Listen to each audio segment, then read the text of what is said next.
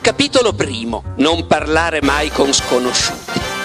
Pasolini era veramente un uomo adorabile e indifeso. Come scrive, eh, di solito rispondevo eh, da sinistra a destra. It di Stephen King è il mio libro del cuore. Volevo dirle, ma d'inverno, quelle anatre, dove diavolo finiscono? Dalle 11 di ogni sera fino all'alba del giorno dopo, la hall dell'Augusto Albergone accoglie infatti tutti gli accreditati alla rutilante kermesse. Perché? Non lo so, ma per una specie di sortilegio di cui mi è sempre sfuggita la formula, o forse per un banale fatto di campi gravitaz- gravitazionali, dalle 11 di sera in poi le stesse persone scientemente evitate nelle 13 ore precedenti spesso anche vestite nello stesso modo, diventano all'improvviso le uniche con cui ti sembra di aver mai voluto passare le 4 o 5 ore che ti separano dal letto.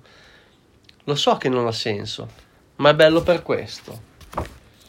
Per tutti quelli che lavorano nell'editoria ed indirettamente anche per noi librai la fiera di Francoforte, la Bookmess, è da sempre ammantata da un'area di prestigio è quasi ovvio, visto che è il luogo più importante tra quelli nei quali personaggi misteriosi decidono che cosa il pubblico dovrà comprare e leggere nei 12 mesi successivi.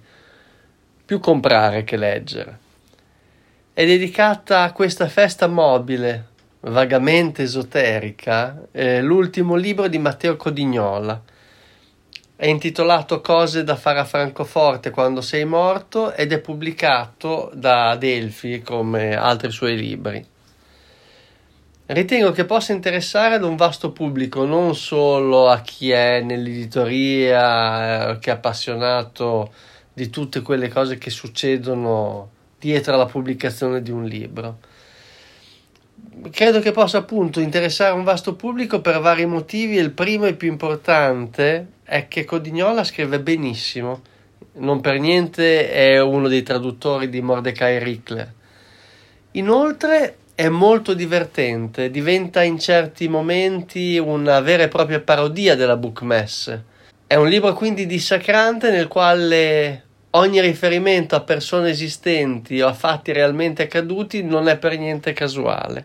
Per questo libro ho pensato ad una canzone che amo molto e che prendo in prestito dalla più famosa trasmissione radiofonica dedicata ai libri che c'è in Italia. Si chiama My Favorite Things ed è cantata da Julie Andrews. Raindrops on roses and whiskers on kittens, bright copper kettles and warm woolen mittens, brown paper packages tied up with strings. These are a few of my favorite things.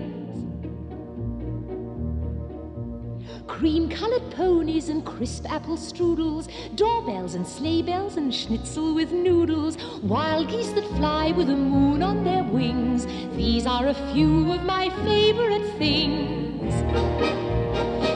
In white dresses with blue satin sashes, snowflakes that stay on my nose and eyelashes, silver white winters that melt into springs. These are a few of my favorite things. When the dog bites, when the bee stings, when I'm feeling sad, I simply remember my favorite things, and then I don't feel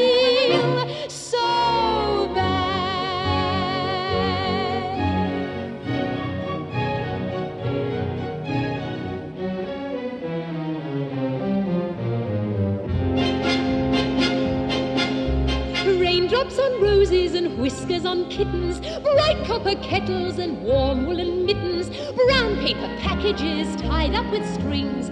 These are a few of my favorite things. Cream colored ponies and crisp apple strudels, doorbells and sleigh bells and schnitzel with noodles, wild geese that fly with the moon on their wings. These are a few of my favorite things.